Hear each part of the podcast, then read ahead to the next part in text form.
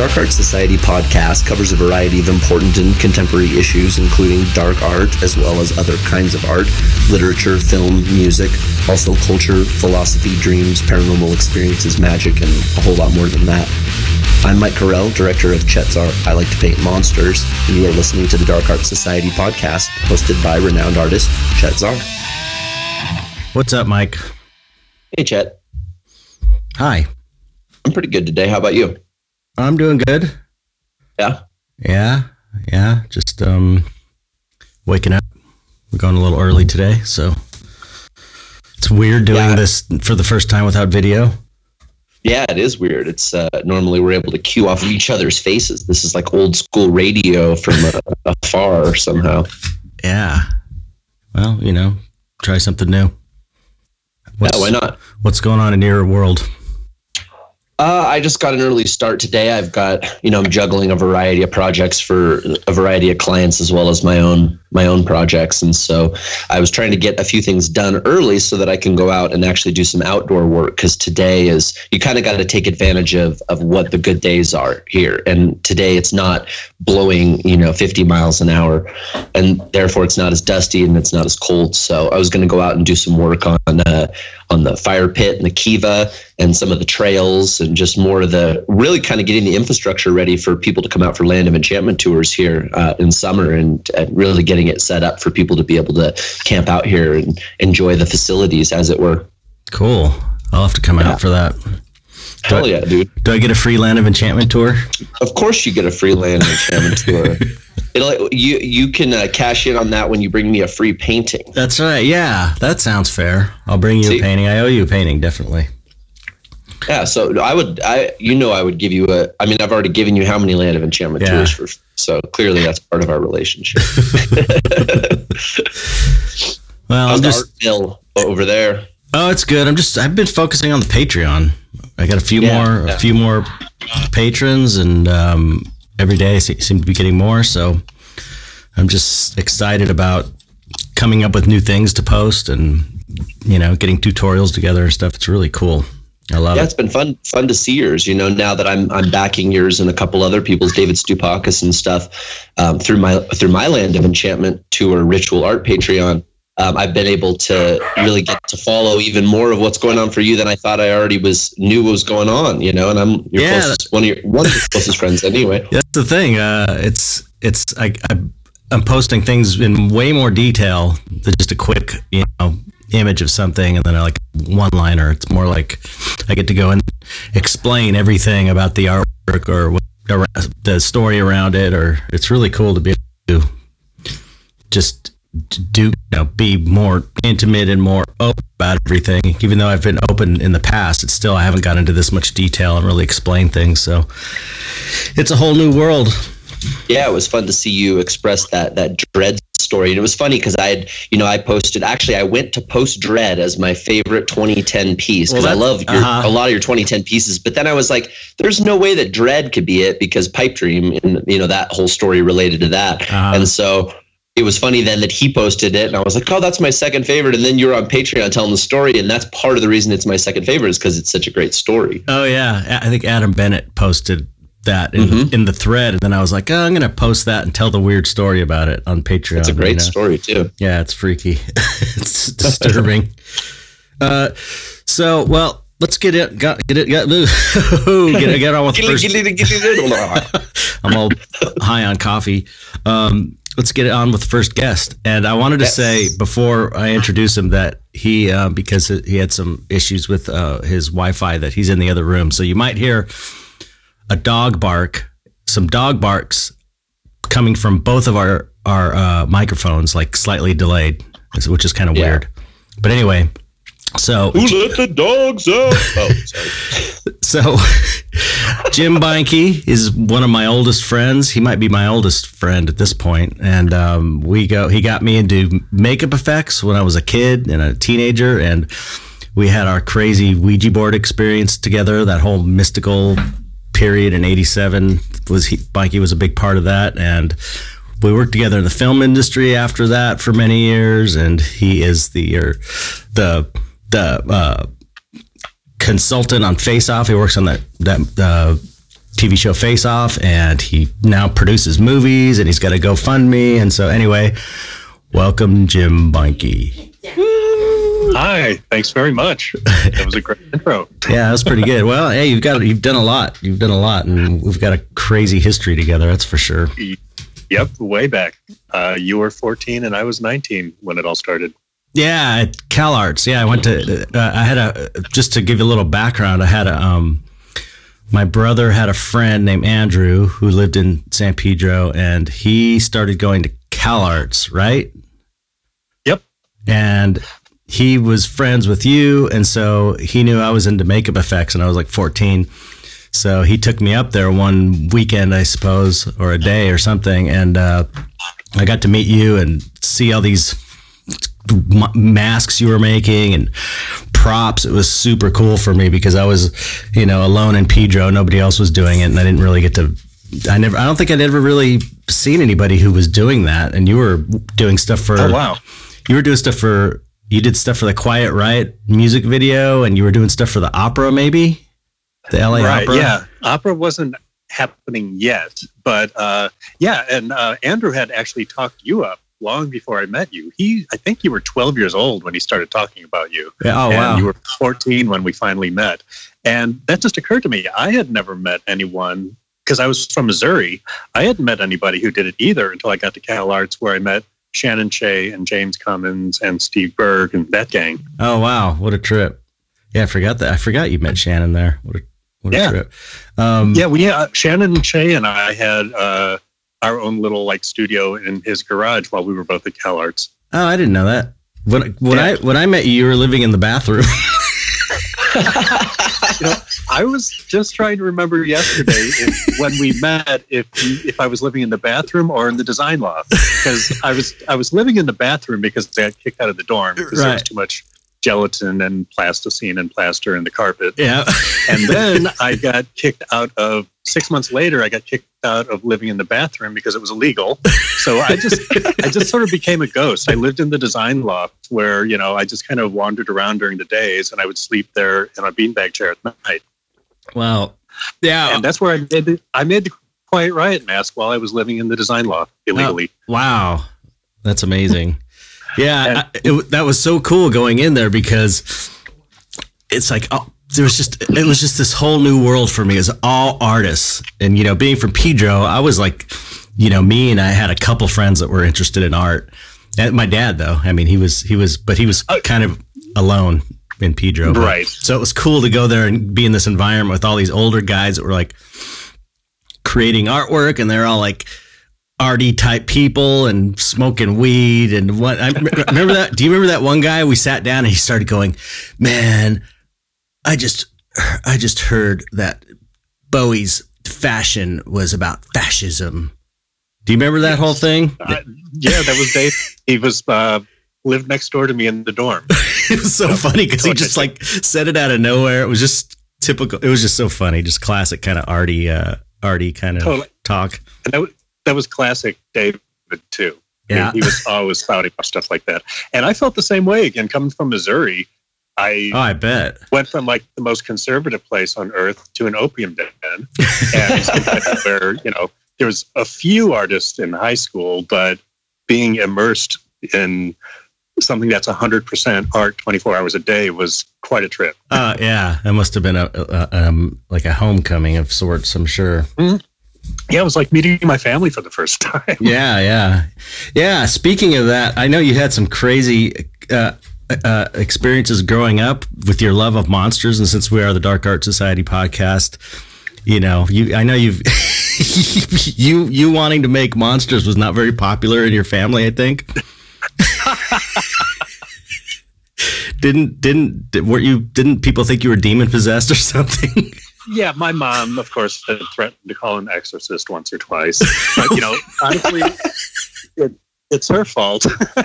when I was three or four years old, she took me to see the Sinclair dinosaurs, which were full size, life size fiberglass dinosaurs that were made for the 1964 65 New York World's Fair. But after that, for the next two years, they toured the country and they would set up in mall parking lots. And that was my first experience of, oh my God, this is not our normal world. I mean, I'm a three year old standing next to a full size Tyrannosaurus Rex. My mind was blown and my life was changed. Wow. Uh, sure, she regretted it, but it, you know, it kind of set my path from then on. Didn't she scare you with a mask too? Wasn't there a good? Oh my God. That's one of the best stories ever. Yeah. What was And- that? um, my mom was up in the attic. You know, our attic is actually a finished attic, so it's got like eight closets. I walked up the stairs, turned the corner. My mom's body is bending over into one of the closets. Little did I know that she found an old skull mask in there. She put it on and pulls herself out. I flipped out. I screamed my head off. There's mom's body with the skull head on. I ran like downstairs, probably out the door. I don't even know where I ran to. I probably ran two doors down to my uncle Mike's house and freaked out on him. and uh, yeah, that was a huge experience. And I don't know how much later, maybe a month or two later, I asked mom where that skull mask was because I wanted to play with it. Uh, And she said, "Well, I threw that away. I thought you didn't like it." It was like, "No, I didn't have that." no. How can I process this fear if I don't have the mask? yeah, right. I got to put it on my own face and look at myself in the mirror a little bit. Oh yeah, I mean, I, of course, I wanted to make things like that. Um, you know, it's just it's very traumatizing when your mom pulls her head out of a closet and it's not your mom anymore. Yeah, we right. actually used that for uh, the Psychopia, the uh, haunted house that Paul Paulus and I did. We did a, a mom in the closet routine where this uh, mom's body had changeable heads. She leaned into the closet with mom's head and leaned out with this really grotesque, horrifying head. Yeah, that was cool. Uh, that was another cool thing you did. A, haunted house. You've done so many, so many interesting things in your career. First, we should mention your your GoFundMe before we talk, get into your your history and Yeah, stuff. Because yeah. Mikey's got a GoFundMe going. He's been producing movies now. Um, he produced a, a movie called The Monster Project and. Uh, created the effects for that and did some really cool stuff for that and now he's got one he's trying to raise money for called quarantine christmas Quarantine Christmas. Yeah, this is a simpler one. It's a a, a version of the one set five character moneymaker. mm-hmm. Uh, we're going to be shooting it in San Diego in May. I just found out we lose our lead actor in June, so we actually have to shoot it in May now. oh shit Um, Ah, so anyway, uh, go to my Facebook. I, there's a quarantined Christmas. Sorry, you hear the dog. yeah Uh, there's a quarant- quarantined Christmas Facebook page and my page, Jim Beinke, B E I N K E. They both have links to the Indiegogo. Or you can search Quarantine Christmas on Indiegogo. And hey, any help would be appreciated. yeah and uh, he uh, we'll, we'll put a link in the in the description as well so people can click get there from the soundcloud page and stuff so um, Oh, absolutely. Oh, yeah, I forgot to tell you what it's about. It's yeah Quarantine Christmas. It's a lot like what it sounds. Uh, eight friends are quarantined in a house over the holidays. They find out that one uh, one person has been abroad and has brought the Ebola virus back, but uh, and then someone gets murdered. So you have it's a multi-layered script. There's the suspicion about who's the carrier of the virus, and then there's also the suspicion about who's the murderer, and there's an affair which is caught on camera uh, that the main character is filming the entire thing. It was originally going to be found footage. We decided to go traditional, but there's still going to be a few glimpses of the found footage because everybody's trying to get the camera from him because there's incriminating things on the camera. So, Oh, like I said, it's a nice multi-layered uh, thriller. It's not quite sci-fi since Ebola is real, but uh, yeah right sort of a thriller, slight horror, murder mystery. Well cool i'm yeah, it sounds great. stoked that you are finally producing movies because you have been meant to be producing movies all along i think You've Thank had you for saying that. had uh, yeah, that's, I agree. And as Chet can testify, the worst part about working on movies is the asshole producers. That's kind of why he got out of the business to focus on his painting. right exactly So, you know, it's like people like Chad and I should be producing, not the people that are already producing. right Yeah, exactly. I mean, even you know, that's why to whatever degree I was relieved that even though I had to do all the work to make the documentary about Chet, I like to paint monsters. At the same time, it was like I didn't. I just had Chet, and you know, he was the only person I had to really atone to. And he's such a chill dude, and he's so easy And you know, even though it was a really personal project to him, at the same time, he was really able to just adjust and and really listen to me and and take my ideas into account, but also set me straight when it was necessary. So, you know, again, I, I definitely think that either one of you being a producer in a film, you know, would make it so much easier for the people that are trying to operate and facilitate all of these different moving parts simultaneously. Yeah, yeah. I, I mean, I'm not the most organized person. Bunky's a lot more organized than I am, but it, I feel like uh, I know when there's a. I'm very willing to to go with an idea that's not my own if it's the best idea you know i'm, I'm very much have it in my mind that the, the project is the, the most important thing so my ego doesn't get hung up very often i don't think and i would know, agree I like to paint monsters was a, my first uh, experience with kind of producing. I ended up, you know, I only ended up as a producer because by the end of it, I was sort of producing it because I was sort of helping the way that it was shaping up and and helping sure. to develop it. Well, you know? I mean, and you were also setting up. I mean, every time I came out to LA, you had to set up all the interviews, like with Jim Beinke. You know, you had to. I, I didn't know these people, so you had to call them and let them know. Okay, here's the guy, and here's when he's going to be there. And know you haven't met him, and then you know, so you were. I mean, that, that's you know you were facilitating all of these different connections between all of these different people that were key and integral to the storytelling process you know and that is very much uh, in the producer's job in a lot of ways at least on a small production like what i was doing which was like yeah. me yeah I, enjoy, I enjoyed not having to I, it's nice to just kind of have a, a big picture and sort of help shape it from afar and not be bogged down with you know doing all the stuff you had to do, which is film and edit and deal with the sound and the lighting and everything. Yeah.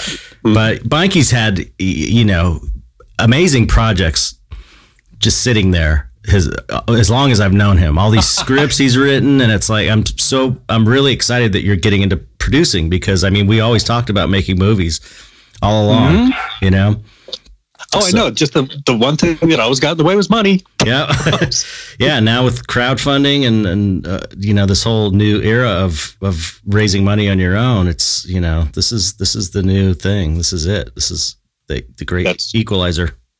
That's true. And uh, Chad and I are going to be co-producing something after quarantine Christmas, which we can't talk about yet because it's not copywritten yet. I actually meant to copyright that this week, so we could, but oh well next time. Oh yeah, yeah. That that there's there's a couple things we've got brewing. You know. That, oh yeah. That be really really really cool ideas. So it's just a matter of time and money, but um, yep. I think it's just a matter of time when things are just going to yes. keep getting bigger and stuff. So, um, so okay, you came out from uh, Missouri from a conservative background the black sheep mm-hmm. of the mm-hmm. family. You went to Cal Arts. You got kicked out of the dorm and lived in the bathroom.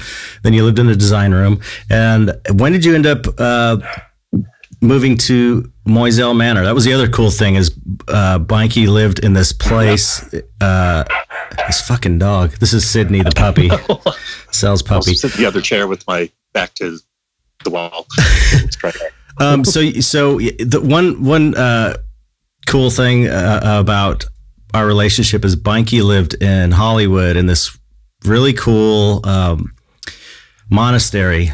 It was an old Theosophical Society monastery that was turned into apartments and run by this slumlord named Mo- Mo- Mayor Moiselle. and uh, I eventually ended up moving in there, and it was really, really a, uh, uh, really cool, kind of crazy art community in Hollywood, and people were tripping every day and it was insane. but anyway, I remember visiting you there. You had that tiny little place and working on Nomads, I think. Or was the Wraith first? Well, no, uh, the Wraith was. We shot the Wraith. We built the Wraith in late '85 and shot it in. I mean, yeah, and then shot it in early '86. Nomads. I don't for that, but I don't think I hired you. Or did you help build the, the nun skull lady? I, I, just came and did some shrunken heads for the motorcycles. I think that was for Never Too Young to oh, Die. Never That's Too like, Young to Die. Okay. That, oh my God, we have to this movie because it's on almost every worst ten list in the world. uh, Never Too Young to Die. It was like a, a junior Bond, John James Bond whoa, character whose dad was the real you know, the, hey, the real spy. Can you stay? Hey, Mikey. Mikey. Coast. Hello. Hey. And, uh, Hey, Mike. Yeah. Yeah. Can sorry, you hear me, go ahead. Mikey? You're you're breaking up really bad. Let me go see if. Let me go. Hold on one second. Let me go tell. Uh, Let me go see if Lisa can stop uh, streaming video. I think that's what she's doing. uh, So here's a spot we might have to edit, maybe, unless you guys continue to talk. So give me one second. Maybe I was moving around the too. Yeah, it's pretty choppy. Hmm. Said I moved back from the chair to the other Now you're now you're clear right now. Okay. It's I just think it's because I was moving to try to get away from the dog noise. from yeah. I'm trying to avoid the dog noises. Oh my god, my internet. Yeah. welcome welcome to first world problems, right? Yeah. Oh, story of my life. Right. So you guys lived in a was this place like haunted or was it just really cool because it was a theosophical society? It it was just very cool. It was built by Krishnamurti in 1912. Oh wow. And, uh, it's yeah, it stayed a monastery for a few decades, and probably sixty.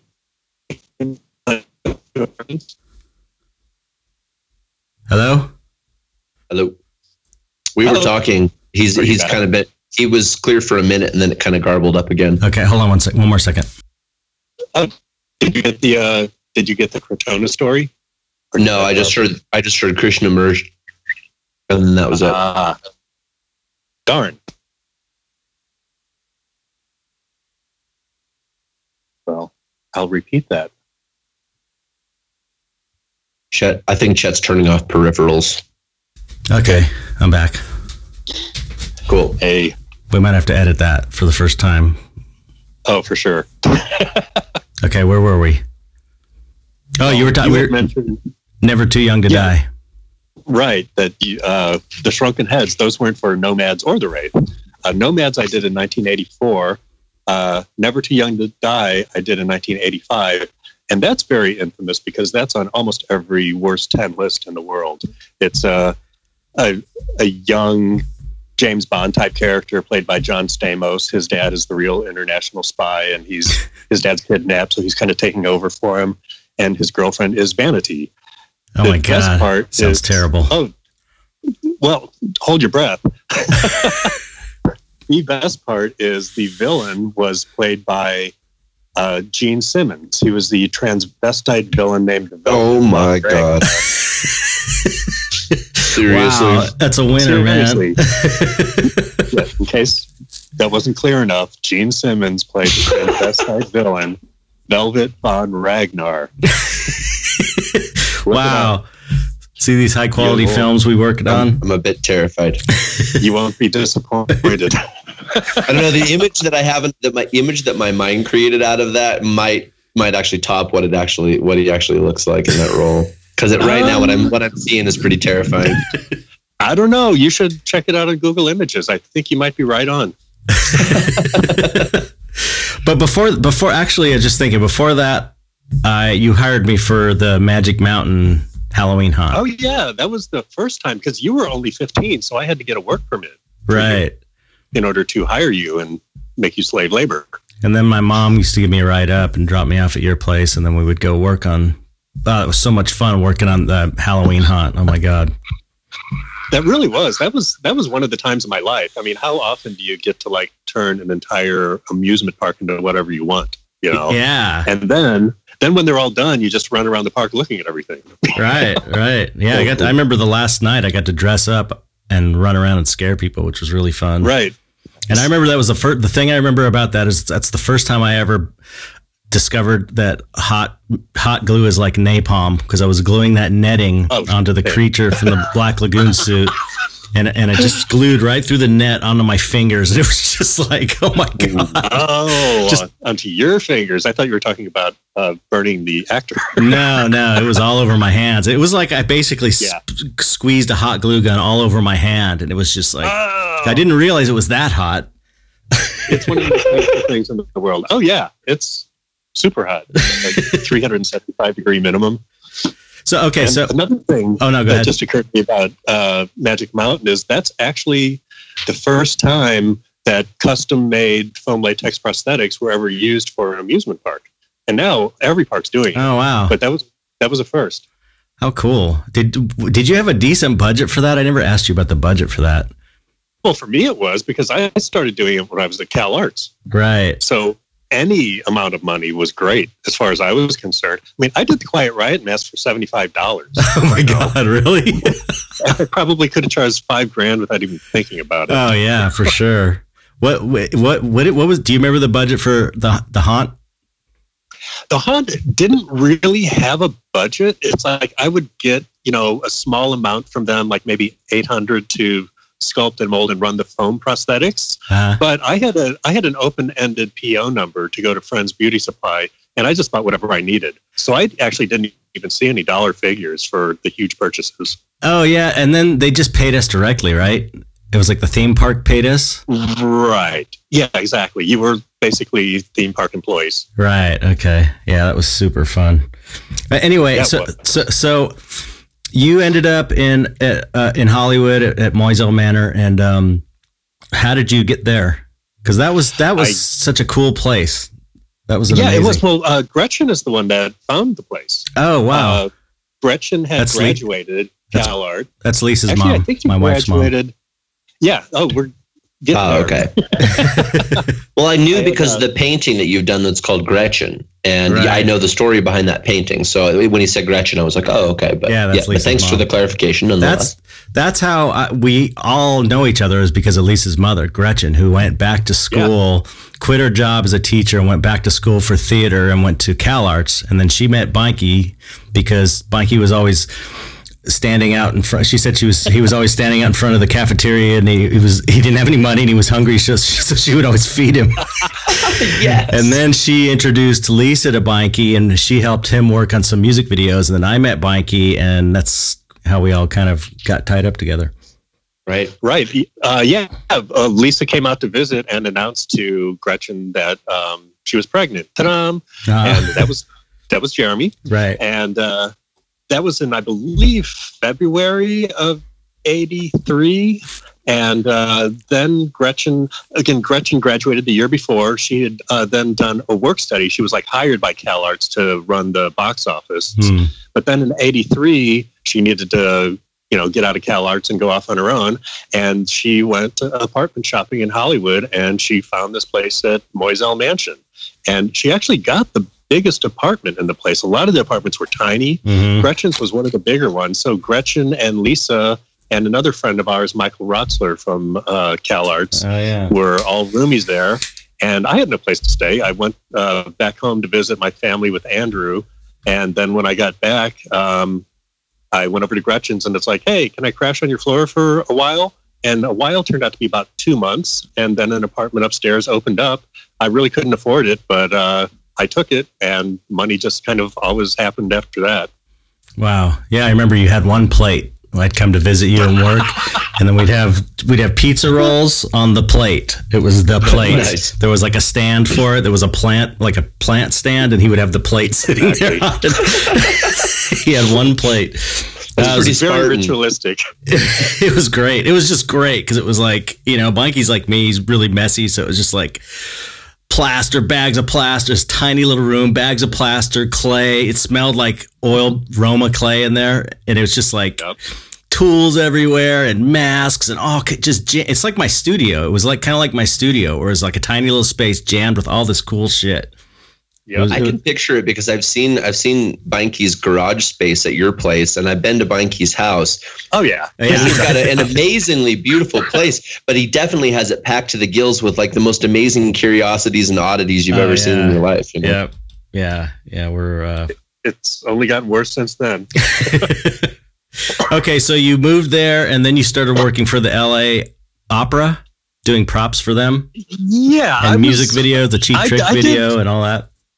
Right. Well, actually, when I was still at Moiselle Mansion, I did all the Pendulum production rock videos, which was, you know, Quiet Riot, Cheap Trick, Ted Nugent, Motley Crue, uh, those kind of guys. Mhm. Then, uh, when I moved to my Hollywood house down on Hudson, near Santa Monica. Mhm. That's when uh, you know my rent basically quadrupled, so I had to start hustling more work. And uh, the Los Angeles Music Opera, uh, Music Center Opera, paid well, and opera is what movies were a few hundred years ago. You know, some of them were like lovey-dovey and all music, but there were also some really twisted, bloody special effects ones. Like I think my second opera was Salome, so they needed John the Baptist head on a platter. Oh, I remember You know, we- that. Yeah. That's so yeah, awesome. you, you you worked on that because that was like the first time I had the flu in like seven years, and it was the day to core the mold. So I had to have you come up from Pedro Oh, wow. to uh, core the John the Baptist mold. Yeah, I don't even remember. Beinke, the, another great thing about Beinke is he's got this incredible memory. So I don't remember anything. He knows dates and years, and so it's kind of like nice to have that. That's Mike's. uh, Mike's like that too. He's really good with dates. So between the two Oh, of you great. guys, I, I I can keep track of my life. yeah, actually, that was uh that was October, September '86 when you cored the John the Baptist mold. Wow. I can remember that. it was my first year at the uh, the Hudson House. Yeah, and And, oh, no, the Hudson House was next door to Bela Lugosi's house. yeah, The Bela Oh, cool. house. yeah. It was so cool, and that's where we had all the crazy Ouija board tripping Totally. experiences. I mean, that whole that was ground zero for the big boom, spiritual boom that happened, and uh, yeah, that was that was that was one of the funnest times of my life. Oh, Doing- for sure. Doing that Ouija board and taking psychedelics every weekend for all the right reasons and and all that spiritual learning stuff. It was incredible. It was like we were being taught spirituality from some entity on a Ouija board. As crazy as it sounds, It- but it was you know Mhm. s- say what you want about it. It was a blast. It was one of the best Yeah. times of my life. It's me and Beinke and Cra- Lisa. crazier than it sounds. I mean, you can't write half of that shit. I know, I know. That's got to that's got to be a script in the future. Let me tell you. Yeah, for sure. And then we came up with that really amazing script idea back then too. Remember with the the yeah, in Instruments of Regret. Yeah, It's gonna happen instruments of regret. I forgot about that. yeah, with the dog, with the headless dog running backwards, and oh, Yep. it was so much cool. Raining rusty nails, nails. so Yep. cool. Oh my god, yeah, that's got to happen. And you still have that script, right? Oh yeah, Ah, that was multiple killer. I've I've actually picked at it in the years since. Oh, cool. So it's actually been fleshed out a little bit. I got to read that. Yep.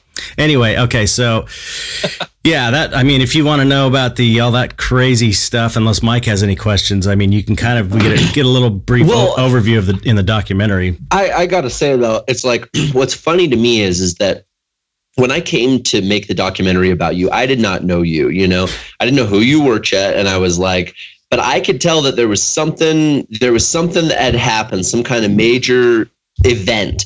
And I, you know, being, you know, we're all kind of self-centered and egotistical. So for me, it was kind of like, well, it has to have something to do with dreams or something, you know, because that's my thing, right? And you know, the classic like egotistical perspective. Oh, well, it's got to be something similar to do with me, you know. but I, but I knew that, it, you know, I, I very quickly realized it had nothing to do with that at all, and then that's not a thing for you. But I knew there was something there, and I just like couldn't get at it. So it took years where it was like I'd interview you, and I'd be trying to get you to talk about it, and you would kind of like him and Ha and dance a bit Mhm. around it. And then I went to Beinke, and he talked a little bit more about it, but he was also a little bit uncomfortable. And it was all because all three people, you, Lisa, and Beinke, all had your different, you know, feelings about it, but hadn't really talked about it in years since. And then when I went to talk to Lisa, she just like laid all the cards on the table, and she was like, "Oh yeah, I this is know. what it was. This is what it was." And it like it was so beautiful for me because it finally like all came out, and I was like, "Okay, now it makes sense to me." And if Chet will let me, I could package this for a viewing audience in such a way that it could make sense to them too, and also be an enjoyable little ride. You know, I mean. Jim dug out the old Xeria board and Mhm. took all these high res shots for me so I could do the animation sequence where we're moving around on it and Right. all of the actual notebooks in front of the fireplace Yeah. that were the real writings that you know all this b-roll and then also just his part of the story you know because each person opened up a little bit and then lisa just you know pulled the floodgates well, that's the- all came out you that's know? that's the funny thing is that I think I mean I know for me she, Yes. Lisa's always been the and I, I bet you this is the case for you too Beinke but uh, she's always been the, the she was always kind of the reluctant natural witch sort of of the group and Mhm. Beinke and I were more like uh We wanted everything. right we were like seekers and she was like reluctant and she was like this third component that had to be there in order for this thing to work and Right. um and so she like she was like like I said, she was just reluctant through the whole thing. So I know that me coming out with that story was a lot of it was like I didn't want to. I don't want to. I wanted to respect her privacy as well as Beinke's, but I know that she would probably have the biggest problem with it. And then, ironically, and then Beinke probably felt the same way. And No, then, 100%. yeah, and then Lisa ends up being the I one still that can't believe it. I know, and then Lisa ends up being the one to like lay it all out there.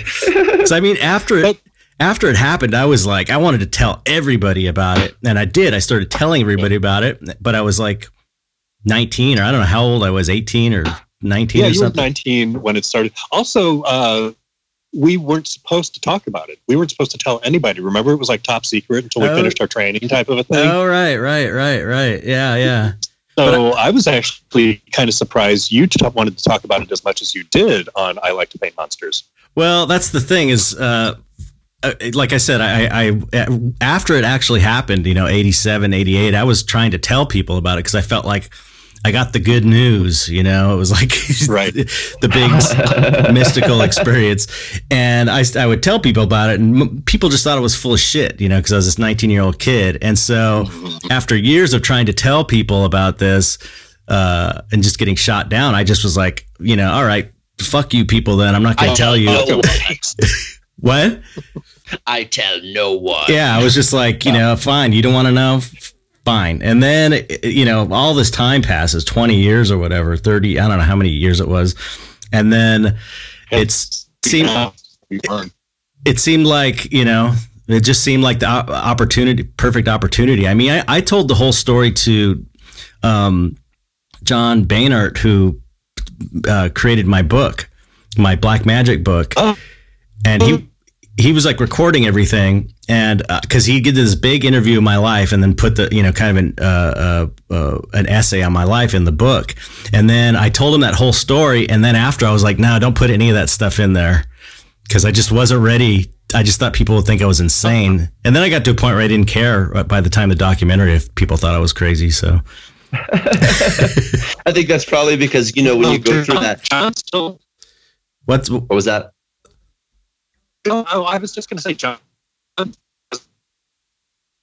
you're, Frankie's breaking up. you're breaking up there mikey Oh, yeah. So, for you too. what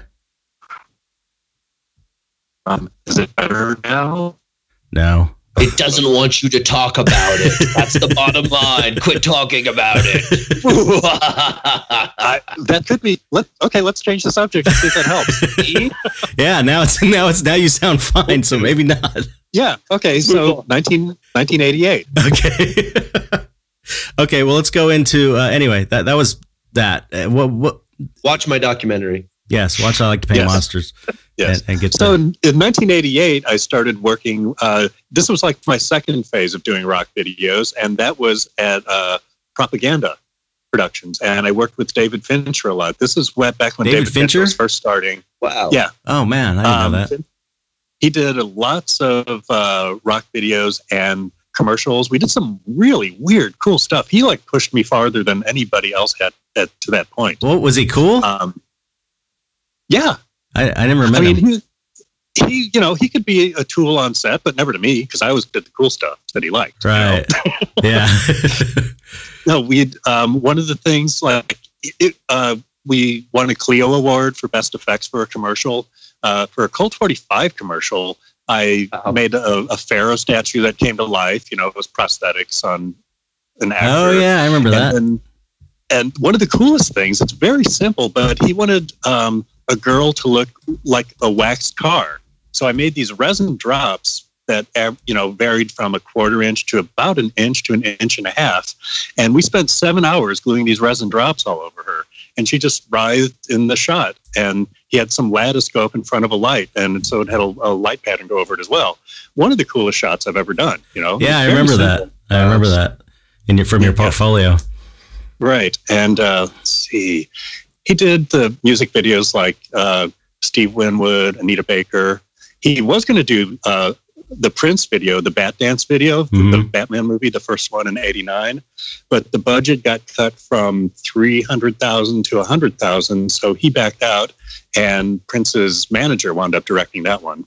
Oh wow. So anyway, propaganda was like my my second uh, rock video home in the late 80s. And they, it was all high end stuff. It's like I wouldn't do a job for them unless it paid over $10,000 type of a thing. Right. Wow. And is is that when you did the Lita Ford video? I remember you did the Lita Ford video too. Yeah, that was the right era. I don't remember.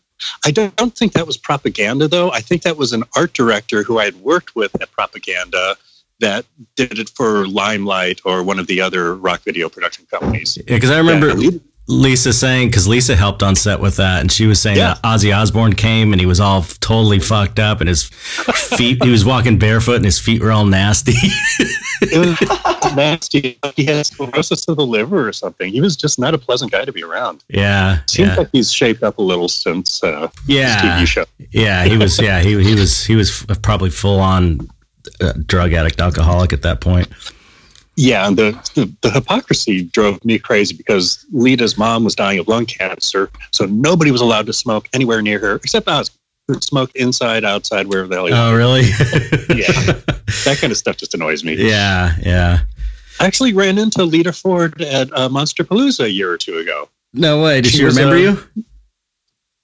Uh, she well, yeah, because uh, Al was there too. Remember, Al played the caterpillar, Oh, yeah. and he also played the Mad Hatter when the original Mad Hatter quit. So Al was on set the whole time. Oh, shit. So Al and I went up to Lita and said, "Hey, remember us? We did this and this and this." And she's like, "Oh yeah."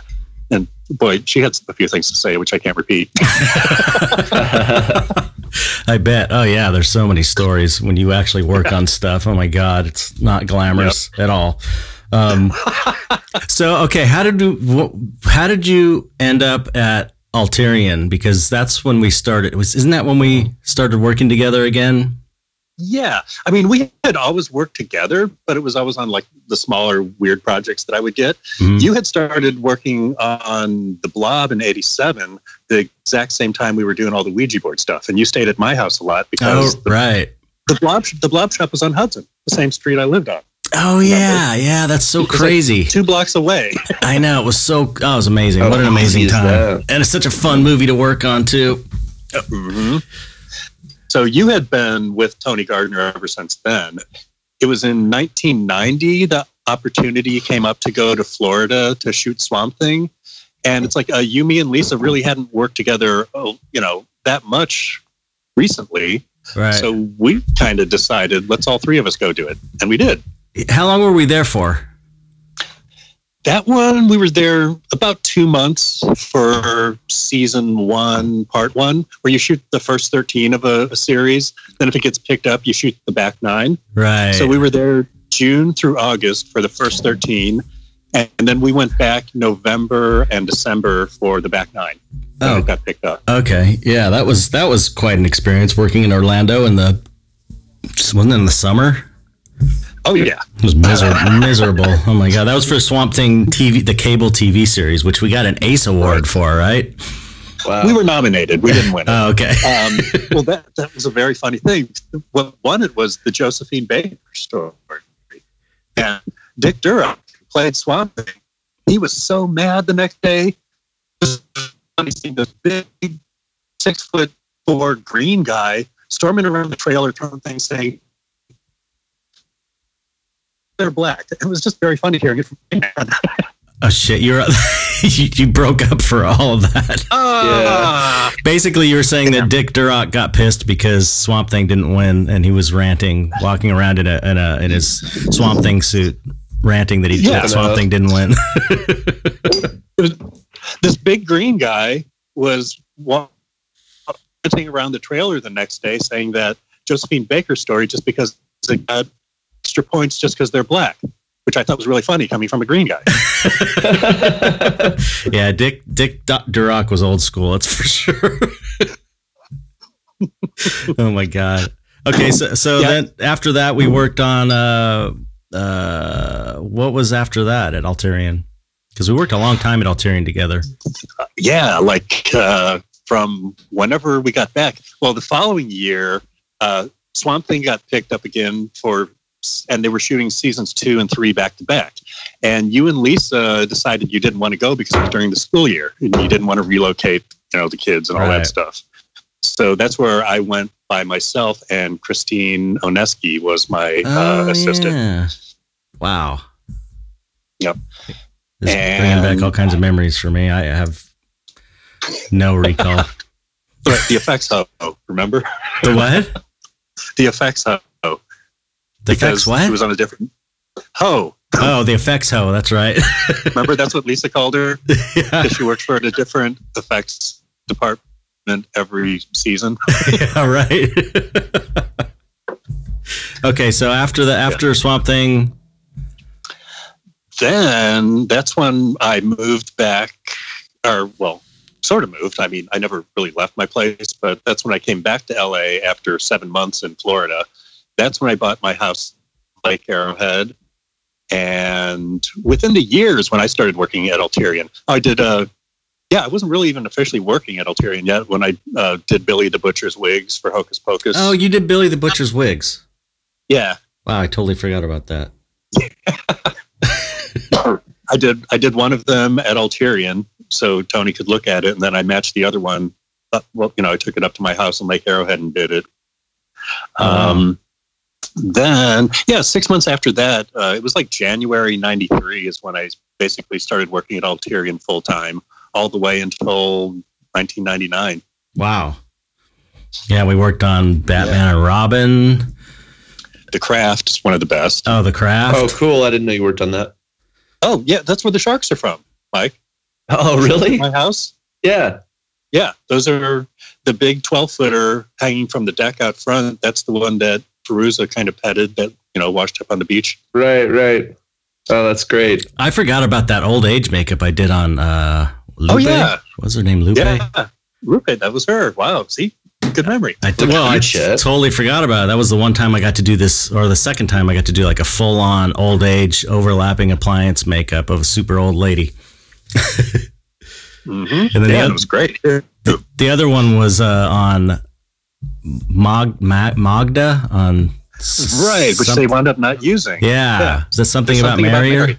Yeah. Some, Actually, something about Mary was after the craft. So the craft was your first one. oh, okay. So yeah, that Yeah. Ma- the Magda one was great. I thought. I thought it was really cool, but it was too It too was old. really cool. Well, also, yeah, and Lin Shaye didn't want to sit through three hours of makeup. Yeah, something they could have just spray tanned. her, yeah, you I don't blame her. the whole gag, the whole gag was that she like lived in Malibu and laid out every day. So Yeah. she they became one of these Malibu mummies. They're called. wow. but your your boobs made it in. Oh, hold on a second. Well, dog fight, dog fight. Mysterious dog fight. I know. I hate it when that happens. So they always it always sounds so much worse than it really is. Too. That's the thing. Yeah. Dog like got pissed at. I was gonna say the big dog helps. putting the smack down on the small dog. Like, Don't mess with me. This is my house. Well, hopefully there's no holes. Yeah. We always say at my well, house. this no almost holes. happened. This happened a little while ago. It's, it, it's bone day. Chet and Lisa gave all the dogs a bone. Uh, that'll do it. Didn't want hers until she saw Doc chewing on his and went, that Yeah, never works Doc- out well. Doc's not having it at all. No, no, Doc, Doc's grumpier in his old age. Yeah, it happens. Well, and also I imagine having so many, you know, new dogs coming in and out. You know, he's he's kind of probably like, I don't understand the pack order here exactly because there's, you know, I mean, there's always, you know, Dottie's coming, and then there's puppies, and Yep. then there's baby girl, and Right. there's just all these animals. He probably has a hard time knowing where he stands at times. You know. Yeah. Oh, I think he knows he's the alpha. Enforce it every once in a while. Now Yeah, that that's Tatsu's- what it is. He's undoubtedly the alpha. Yeah, Doc's a bad boy. He loves me though. It's Yeah. funny. Like of all the people, he and I get along so well. He never has any hangups oh, with Oh, yeah. me. My buddy. No, he he's in here with me now. So Nice. Oh my pack god, the babies. that was crazy. Everybody okay? Yeah, yeah. No one's hurt, I, I didn't. No one even knows what happened. It just scared the shit out of me. I heard the dog yelping. Yep, sounded harsh. Yeah, but she's not hurt. So, oh my god, crazy. this is an exciting episode. This is definitely an exciting. Episode. What's going on, Mikey? I thought I thought putting Doc in the room with me would like keep him calm down and distracted. But whenever someone barks out there, he has to bark back. Oh yeah. Well, hopefully he won't. They won't bark out there. Wait. Is that okay? Should I let him back out? Yeah, you could let him back out. I think they'll be if you want to. I think they're keeping an eye on the uh, dogs now. I don't care. I'm just barking for sound. I'll let him stand here, and if he barks anymore, I'll back out. All right. Okay. All right. Okay. Let's ah. get let's get back to it. Do you remember where we were, Mike? Yeah, we were. Uh, what was the last film that we were talking about? You guys talked about Oh. uh, the sharks. The craft, right? Yeah. Um, Right. He has to come back out. We're either going to have a lot of editing, or this is going to be a really interesting episode. The dog episode. Yeah, right. Dog attack. That's why I said who let the dogs out right at the beginning of it. right. Oh yeah, we were talking about we had gone from the craft to Magda, and uh, Magda's boobs was the last thing I said. That the boobs. Yep, made that it is to what you said. even Her face didn't. The the oh the boobs right. Malibu mummies. Yep, Malibu mummies. That's them. I think I sculpted those boobs right for Magda. Yeah, you did. Yeah, I sculpted Magda's boobs on the, something about Mary. It's one of my crowning achievements. they were awesome. Saggy boobs. So okay, uh, what uh, what was what was after that? Um, I'm trying. The, I'm trying to get us through the Alterian years and into uh, Face Right. Off. Oh no, Rick's. one. that- Then we worked Oh, at yeah, Rick's then we- together. Then we get to Rick's and then Spectral. And Yeah. the spectrum, There were a Oh my couple- God, it's going to be a long Yeah. episode. I know. There's a couple high points at Alterian to mention now. Cabin Boy, we kind of snubbed our nose at then, but Cabin Boy Boy's a bit of a classic now with Chris Elliott. yeah, it's Uh, got it's got a it's got a cult following now. Absolutely. And Uh, it deserves it. It's pretty funny. I have to watch it now because I, I remember watching it and being disappointed because I was a huge Chris Elliott fan and a huge huge Right. fan of that show Get a Life, and it Yep. was kind of just a different style of humor than that. I think. So I, It was. And I was disappointed when I saw it. And I told my friends that, oh, it's a terrible movie. Don't bother watching it. And then they would watch it and come back to me and say, are you crazy? That movie was hilarious. really, So, uh, yeah. I remember I made Uh, those. I've never it's worth a seen it. Look. I, I yeah, I haven't seen it since it came out. I got to watch it again because yeah, people say people Yeah. say, oh, I saw your name on Cabin Boy, and I just Mhm. you know I I, I made some Chris Elliott miniature heads. Remember those? Yeah. those yeah, are pretty for funny. a scene where they're in the boat and the giant guy picks the boat up. Yeah. right. I don't remember doing anything other than that though. Um, I don't think I, re- I I was working on some other show at the time there. I think. yeah, probably. We, I know we were doing like three shows at the time Addams Family Values. Right. Um, but anyway, that was Cabin Boy was another noteworthy thing we did at uh, Alterian. The other two were uh, in 98, 99, Stir of Echoes and Three Kings. I think Oh, those were yeah. the best things we did at Alterian. I liked Stir of Echoes. I thought that was a good movie. I Yeah. did too. That was one of my favorites. Yeah, that was cool. That was fun. That was a fun. uh What did I do on that? I mean, I helped with the corpse. Yeah, well, the funny thing is, I used Magda's appliances that we didn't use. Oh right, I glued those over a skeleton to make the Stir of Echoes corpse. right. And then you painted it, and then I flocked over your paint job with so it, you know like real mummies have that velvety texture. right. So I, I I flocked it with black and brown powdered flocking, and it had the look of a real mummy. Yeah, that was really amazing. That mummy. Yeah. Uh, what was the That other was one? cool. And it also Oh. it also felt strange because there was you know the the hard bones, and then a layer of foam latex, and then the layer of and there was a scene where Kevin Bacon had to hold her hand. You know, Uh-huh. getting psychic visions from her. And after a couple of takes, he came over to me and he said, "What the hell is that thing made out of?" 'Cause you couldn't tell. Yeah, It You're like feel it's a, it's a real dead body, Kevin. Yeah, exactly. Well, that that's a that that's a good lead into the um, Three Kings story because you basically that was even though we did it at Alterian, that was your job pretty much. You were in charge of that, and it was for the shop where there's a a bullet going in and piercing a guy's Oh, yeah. gallbladder, and so it's like a, a Yep. uh, like a cross section of a of a torso, and you could see all the guts, and it looks super real. Um, Yeah, And uh, didn't didn't Tony or somebody didn't someone think it was a real dead body or something? Oh, yeah. The rumor got started after the movie was released that um, we actually shot a corpse, and Tony actually wanted to perpetuate that. it is pretty good publicity. I'm not sure who the first person was that said it. I think it might have been like a local Arizona newspaper where we shot it. Okay, because I thought there was like a sheriff or something that was calling and thought we. Yeah, yeah, that happened. That happened after our time. The hmm. Three Kings was the last thing we worked on at Alterian, and we were actually both gone by the time the movie was released. Okay, and so what was the the next thing we did together? Um, Rick at uh, Screaming. We did Tool at Screaming Lobster. Oh, that's right. That's right. We did the Tool videos. Um, and then it was on to uh, Planet of the Apes at Rick Baker's, and you actually took off work from Planet of the Apes to do the next Tool video. Oh right, yeah, yeah. Now I do. I get them mixed up. I I get Schism and Parabola mixed up really badly. Right. Schism was the the uh, crazy one with the huge crew and and the and right. the, the full bodies and all the stuff they didn't. Sh- they, remember the gut sets? those amazing yeah. gut sets yeah, that are like huge cool. sets that were in looked like the inside of a body that, that you barely saw in the video. There's so much great right. stuff they didn't shoot on that, or they shot but they didn't use because it just you know you gotta when you edit you gotta cut a lot of stuff out. Yep.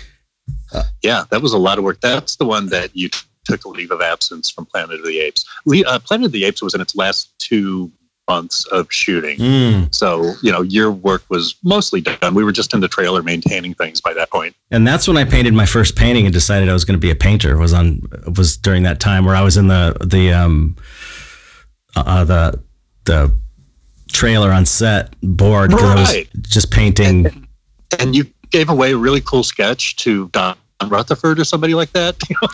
yeah, I gave away some airbrush painting, and then I and then I that, made that little painting one out of acrylics. The paints I was using to, to touch up the um, right chimpans.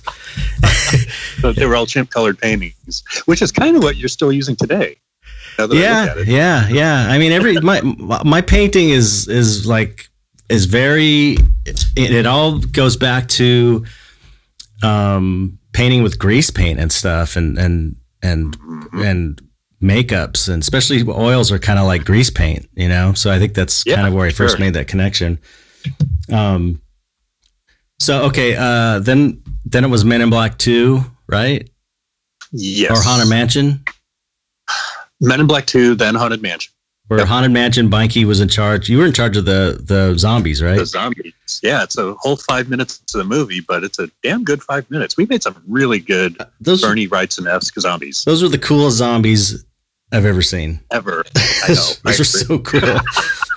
That's one of the things that dri- drives me crazy about the film industry is you make these amazing things and then the whole movie's just a piece of shit and and it's yeah. just like uh, why that can't one was heartbreaking. Yeah, but, I mean, we shouldn't have had much hope knowing that Eddie Murphy was starring in Haunted Mansion, which made no sense whatsoever. Yeah, you know that's another producer thing mike. Yeah yeah totally. It's like that that's the thing. That's why i was all freaked out to come out of college and go and like do the you know the hollywood kind of like t- try to get into that world and that the production and get in on a low level tier and work my way up and all that i was like none of that sounds appealing at all like yeah, i mean you know you being able it. to uh, yeah it's it's kind of like you know it would have when i was a kid i wanted to be a detective when i was older but i would have never suffered through the years of being a cop to becoming a detective you know I mean? like it's not going to happen that's kind of how i felt about hollywood and that whole like that just that whole thing and so i kind of was like well you know maybe i should just go hunker down and do my own thing you know and so that's i really avoided it too in my own my own way and and always thought to myself well eventually you know something will work out where i don't have to be you know have some some fist that's like no it's this way and you know sell out all the creative integrity of your work for some spectacle and you know all this nonsense. And that's really where crowdfunding came in. I mean that's the only reason I, i've been able to achieve what i've been able to achieve is, is by the support of the people you know and, and you're in the midst of doing one right now too and it's it's the same thing. It's like the more support we can get the more we can take these amazing ideas and actually make them in a way where we're not selling ourselves out to these right. assholes that have no creative integrity whatsoever. Yeah basically basically, in a nutshell. um, so let's see what what was after. Okay, so yeah, we did some yeah cool cool Um, cool zombies. The sets on Haunted Mansion were amazing. We got I, I went Oh, on set were. one day and it was unbelievable. Another thing, an amazing set for a terrible movie. Yes, I that, remember. happened- that was the same on uh, Planet of the Apes. Yeah. amazing costumes, amazing makeups. Hi, Doc, and amazing sets for this total piece of shit movie. Yeah, yeah, yeah. It's it was a real disappointment. A lot of disappointments. I remember on Haunted Mansion, I was I got to play a ghost. And oh, right. Yeah, about that. and I was there on second unit, and there was this guy directing second unit. Uh, I'm, Tor. I'm uh, don't say his name. I'm Oh shit! Sorry. because I'm going to talk. He talk. said shit. floor, floor, F L O O R. Talking No. about Okay, edit it out. I, I was drinking. I was drinking tea. I'm a ghost drinking tea during the graveyard scene. I'm the man. There's a man and a woman drinking tea. I think I'm pouring tea or drinking tea. Oh, it was really embarrassing. It was, it was at that moment I realized when they were filming me for green screen that I have no talent for acting. Oh, it was terrible because the, the, there was another actor who's a ghost who was an actor. It was that guy who, um, John Alexander, is that his name? Uh huh. And he's an actor, you know, and he's up Right. there and just turns it on, acts like you know an old fashioned ghost while he's walking, and it's just so amazing. And I get up there and they're like, "Okay, just walk." it was so embarrassing because I just couldn't do it. I couldn't let go of my inhibitions and act naturally. It was so I was embarrassed. I was I was I was mortified. Thank God I had uh, prosthetics on my face. But Oh, um, I never knew that. yeah, uh, so I felt so stupid, but um, you know, it, it's fine in the movie. You can't tell because it's a quick shot. Sure. But I just remember the second unit director was like sitting there. God knows what he was getting paid. It's for a big budget movie, and he's sitting there playing like uh like a Nintendo game, do do do do do, looking down, not paying that now. attention to anything. He was just totally disinterested. He's like, okay, go ahead and roll. You know, Wow. just yeah, and it was just like, oh my god, this is such bullshit. Wow. But yeah, Yeah, I remember that now that you bring it up. Yeah. I totally forgot about his Nintendo. Yeah. forgot about his Nintendo. but okay. So after Haunted Mansion, there was I think then pretty much Spectral was next. well Hellboy. Were you there for Hellboy? Well, Hellboy was the same time as Haunted Mansion. Oh, okay. So I was I was like 100% dedicated to Haunted Mansion. But um, I remember it was really funny because uh, Guillermo would come by the shop sometimes after hours and check out the Hellboy stuff. And he would just stand there captivated and watch me work on the zombies. You could tell he wanted to play with zombies so bad. yeah. Yeah, yeah, because he's he's a he's a huge fan of zombies and, and makeup effects, you know. Well, that's that's what's great about Guillermo is that he's a director that's a true fan. You know, Yeah, he loves sure. everything we love. Yep, he's one of us that made it. Yeah, Right. congratulations, Guillermo, on your Oscar. Yes, that's right. Congrats, Guillermo, on two Oscars. Amazing. Right, too. And congratulations to Kazu, Yes, yeah, Kazu. the one who deserved an, an Oscar 18 Ka- years ago. Ka- yeah, exactly. but Kazu won the coolest way you can win. He retired from the business because it was so much bullshit, and then they had to. Gary Oldman wouldn't do the the show unless he got Kazu to do it, so they pulled him out of retirement, and he didn't want to deal with it on set, so he got two makeup artists on set to deal with the application every day. He just got to design it and, and create the makeup, and then he wins a fucking Oscar. it's like that's the coolest way to win an Oscar. Not to be desperate. I want the Oscar. It's Kazu's just like fuck this shit, man. Okay, if I have to, if you really want me that bad. You know, I'll Yeah. do it, I suppose. And then he does it, and then he wins the Oscar. It was amazing. That's like the great. Coolest is amazing. the coolest way to win an Oscar. and Kazu's an awesome guy. And Guillermo's an awesome guy. So okay, anyway, uh, then we went to Spectral and what then was Spectral, where we did uh, Hellboy 2. Oh right. And And we did the Fantastic Four, uh, Rise of the Silver Surfer. we, we did uh the you and I did the Chamberlain together. You did the Yeah. costume for the Chamberlain and I did his fleshy Yep. bits. Yeah, I actually saw a picture of that costume recently, and it's really good. Oh yeah, it's Like, great. forgotten about it. It's so I love long. it. Yeah, yeah. That, the costume really made it, set it off. Is perfect. It was a really, and it was fun. That that I don't know if from your end, but from from what I remember, we didn't get. We just kind of got to do what we wanted, just to oh, make Oh, yeah, it look the- good. Exactly. Guillermo's the one that told you do the Chamberlain however you want. so you know nobody messed with us. Yeah, and that's so rare in the film biz. It was great. It so is, it was a but blast. it's just because Guillermo was a fan of your art by that time. right, right. So he just said, you know, do a Chet Zar. Yeah, yeah. Just make the just make his mouth make it sure it's Doug Jones's mouth that's Right, uh, talks right. and that and everything else you can do whatever. So yeah, Right. And Doug played, I think, like five characters in Hellboy 2. Yep, I think so. Wow. Crazy. The go-to guy. Yeah. So okay, and then um and then what what what after that? Hmm. Oh so yeah, we did Uh, Fantastic Four and all that. Silver right. Surfer. Silver Surfer is what I mainly concentrated on. And that was, that was the biggest bitch of a suit to work on because everything had to be perfect. There could be like no seams, no flaws. We had to like sew in invisible zippers that you couldn't see once they were zipped up. So that was, that was pretty nerve wracking. And I then they that was before or after. and then they CG'd over the whole thing. Right. we, we could have had bubbles all over the place. Yeah, exactly. Except for the scene where he's rusted. That's the real suit. That's where you actually get to see it. Uh, I don't think I ever saw the movie. Oh, yeah. There, there's, you know, five minutes where he's all rusty. I rem- suit with no CG, and it looks really cool. I remember when uh, the the time that we um, someone leaked something about the Silver Surfer, a picture or something. Do you remember that? Yeah, I don't even think it was a picture. I think it was just someone talking about it. And then, yeah, it got And we- published. And we got So- dressed dressed down like some producers came down and gathered the whole shop around and said, Oh, yeah. "Uh, you It was a big deal. The producers actually flew from Vancouver to Burbank to come yell at us. yeah, yeah, and they were Wow. like, and what? How many people were in that room? Fifty people or something, or Yeah, it was packed. definitely. and they, they were like, you know, that was really terrible, really unprofessional to do. Whoever did that, and um, y- you know, it's the Silver Surfer is iconic. I mean, the Silver Surfer Surfer is really, really, and then Mitch, Mitch, my friend Mitch, who's this sculptor guy, his smartass, biggest smartass in the world too. He's in the back. The guy goes.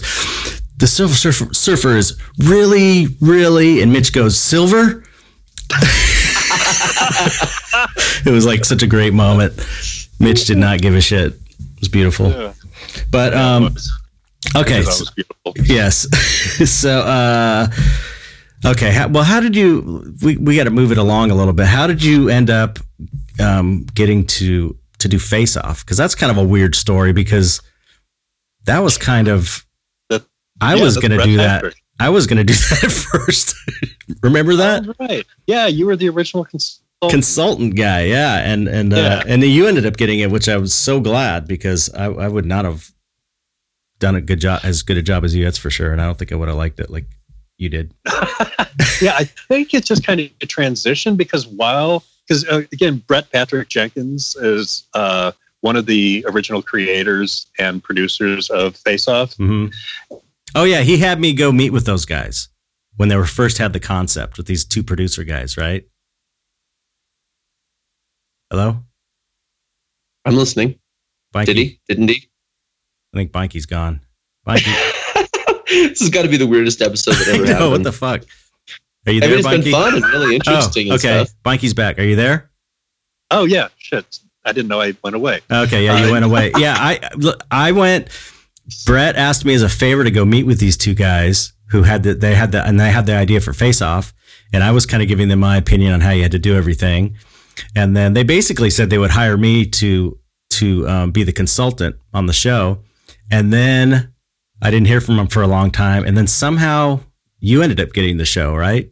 You, well, Brett, uh, you know, I guess even while he was still consulting with you, he was consulting with me over the phone about some stuff. hmm and he just wound up calling almost every week. And then eventually he just said so can we pay you to be a consultant? It's like well yeah that'd be better than doing it for free. Yeah, I was I was so glad you got that job. Mm-hmm. and it wasn't even supposed to be for the run of the show. It was Right. supposed to just be until we shot the first episode. And i was planning on you know saying my goodbyes and out of there. I was just going to go watch the first episode just out of curiosity you know it, it wound up being me being there for three days a week to be being there five days a week to being there you know five or six days a week with really long hours For how long? and uh how long now in total? How long? Yeah, how long did you work on the show in, ti- in entirety? 13 seasons, which was about seven years. Wow. Yeah, seven years. Yeah, well, uh, crazy.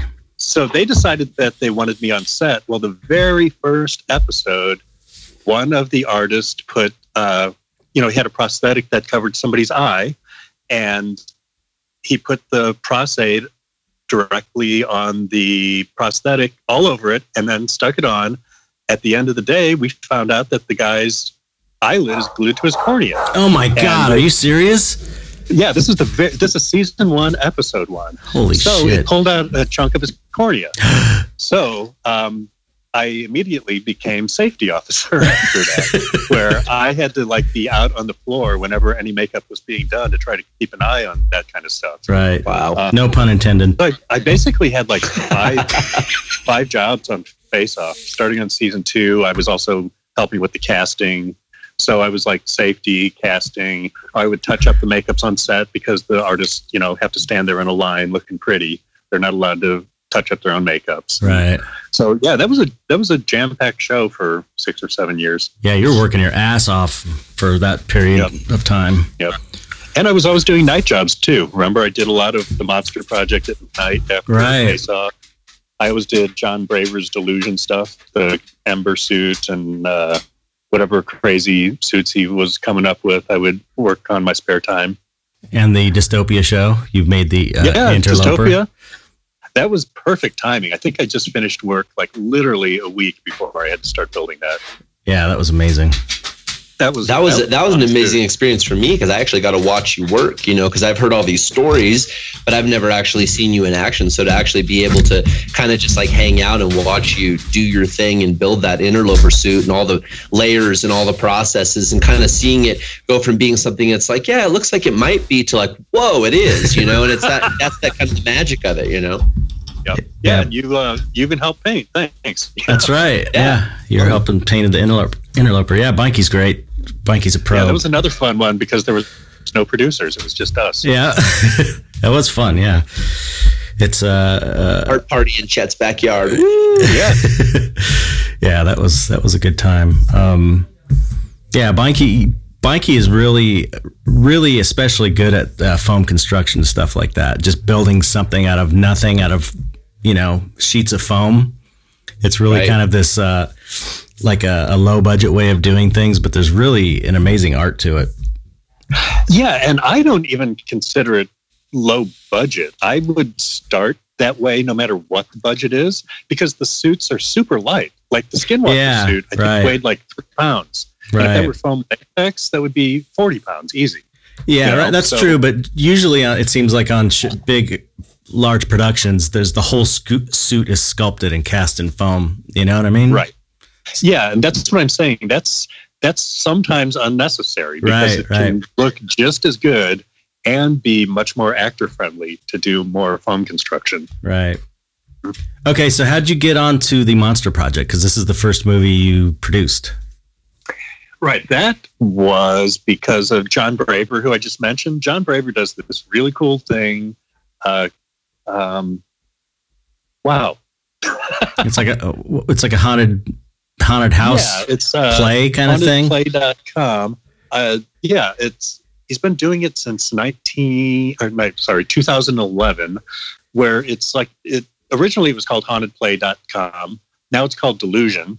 Um, and it's a cross between a haunted house and a play. It takes place in a real mansion down in the West Adams district Los Angeles and uh, the audience goes in in groups of about 10 and a different scene takes place in each room and you just move through the whole mansion and you know then another group follows so Mhm. it's it really is more of a play than a haunted house by Right. far and it's an interactive experience you always have to like find this book that opens this wall or find this key that into that room or the you know So cool. people yeah people are getting separated from the group. Well whenever i have time i do something for john. And i had done a, uh, a really cool demon. It was kind of like a hulk body with a goat skull head. And uh, victor mathieu was the first ad that year and victor became the creative director as well as ad in following years. I got an email from John with a, a illustration of a skinwalker that they liked and said, "Hey, you want to make this for Victor?" I was like, uh, I wasn't sure. I said, "Send the script." Uh, I was actually I was going to turn it down because the skinwalker suit wasn't you know that big of a deal. It's not like it was anything I hadn't done before, Right. and it, it was a found footage movie, and I hate found footage movies. so I was all I was all prepared to say no and pass on it, but then I read this.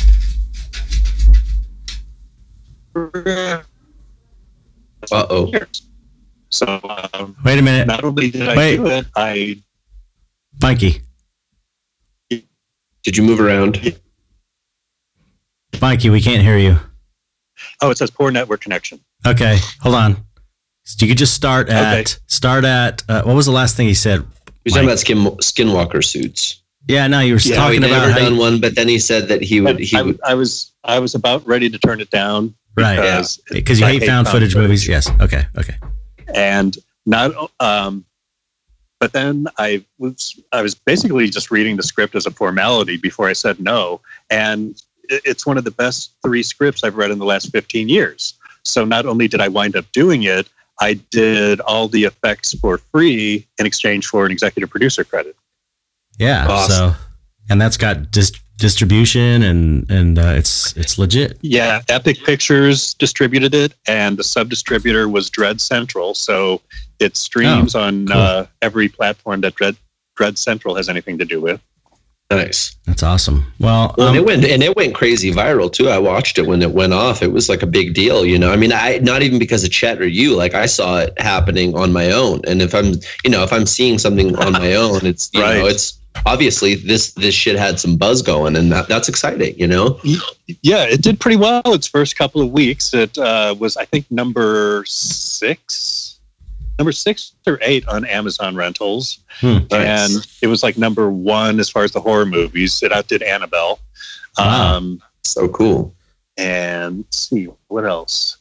Oh, uh, but uh, Epic still was not going to give it a a DVD or Blu-ray release because you know that's just an extra expense. They thought it was unnecessary, and uh, it was just going to be on streaming platforms for Mm, the rest mhm. of eternity. Then they started seeing how many pirates it was getting. It's like over it got over eighty thousand pirates, and that's all Wow. money that could have been in our pocket. You know. yeah. So they decided to do a Blu-ray release, and then after that, they decided to to do an American release. So I believe the American Blu-ray and DVD is going to come out around mid-April. Oh, awesome. Yeah, that's such great news.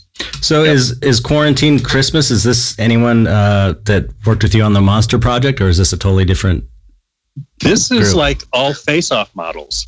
Alexander Ray Williams is one of the face-off models. He was there, uh, God, almost longer than anybody from season five through season twelve, I guess. Um, and uh, he's, you know, nobody does that for a living. He's Right. really a writer director. And I've always compared him to the next Rod Serling because he normally writes 20 minute shorts and they're all this like combo fantasy sci fi thriller teaching like life lessons like Rod Serling did. Right. He's honestly, he's the closest thing I've ever seen to another Rod Serling. And he writes a few feature length films, but his platform really is 20 minutes. So he'd be perfect to produce a Twilight Zone type series. Right. And uh, Quarantine Christmas is one of his projects. And we're honestly doing it first because it's the simplest to produce. Right. It's, you know, a few people in a house with a really good story. yeah. That's that's what you, that's all you need for a good low budget movie. Yep. Yeah, I mean that's like classic dramatic action. That's what it's all about. It's not about the frills and the gimmicks and the spectacle. It's about the dramatic action between the characters. Exactly. That's why the one of my favorite movies, Death Trap by Ira Levin, they call it a five character, one set moneymaker. Because all you need is a really good story and some good actors on one set and let them go. Hey, Yeah. My Dinner with Andre. It's one of my favorite movies. Yeah. And that's two people. Two people at a dinner table the whole time. It's a great movie. Yeah.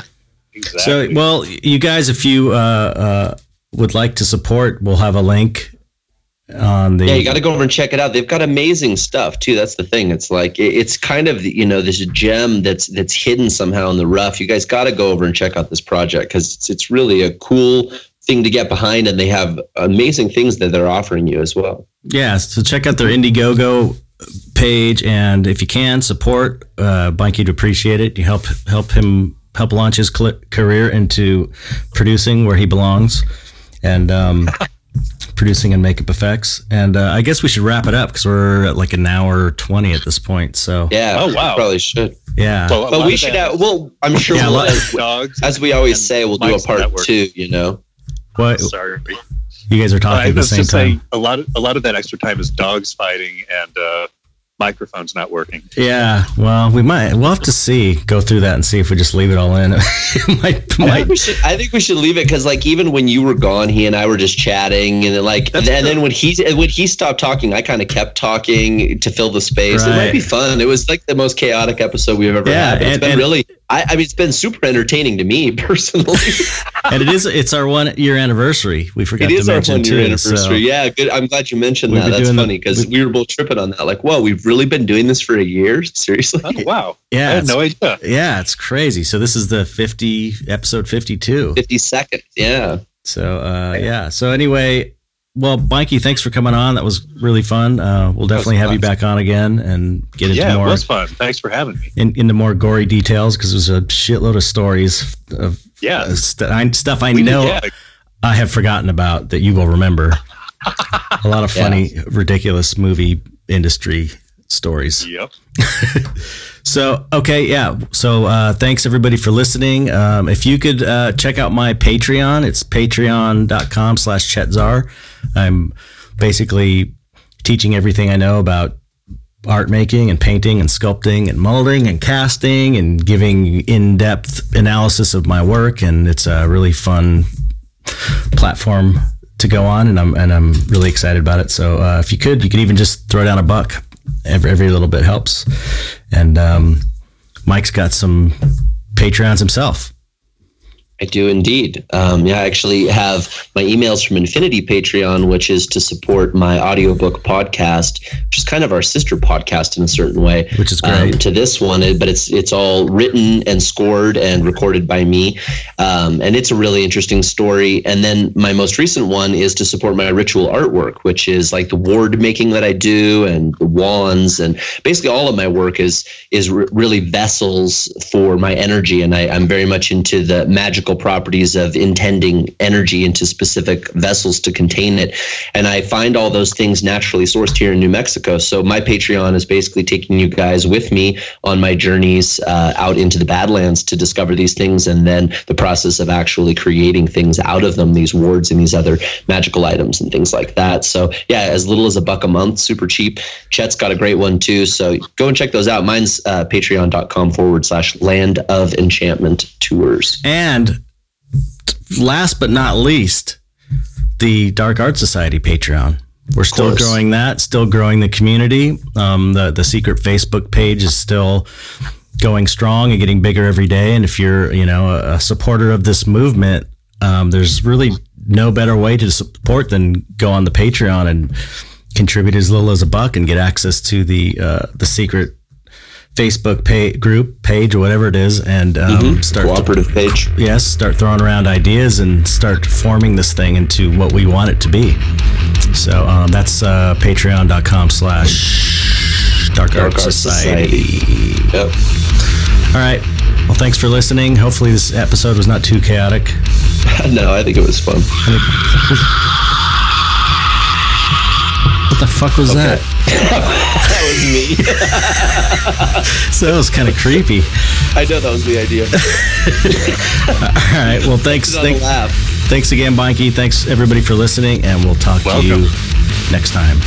Catch you guys next Wednesday. Thank you so much. Bye bye.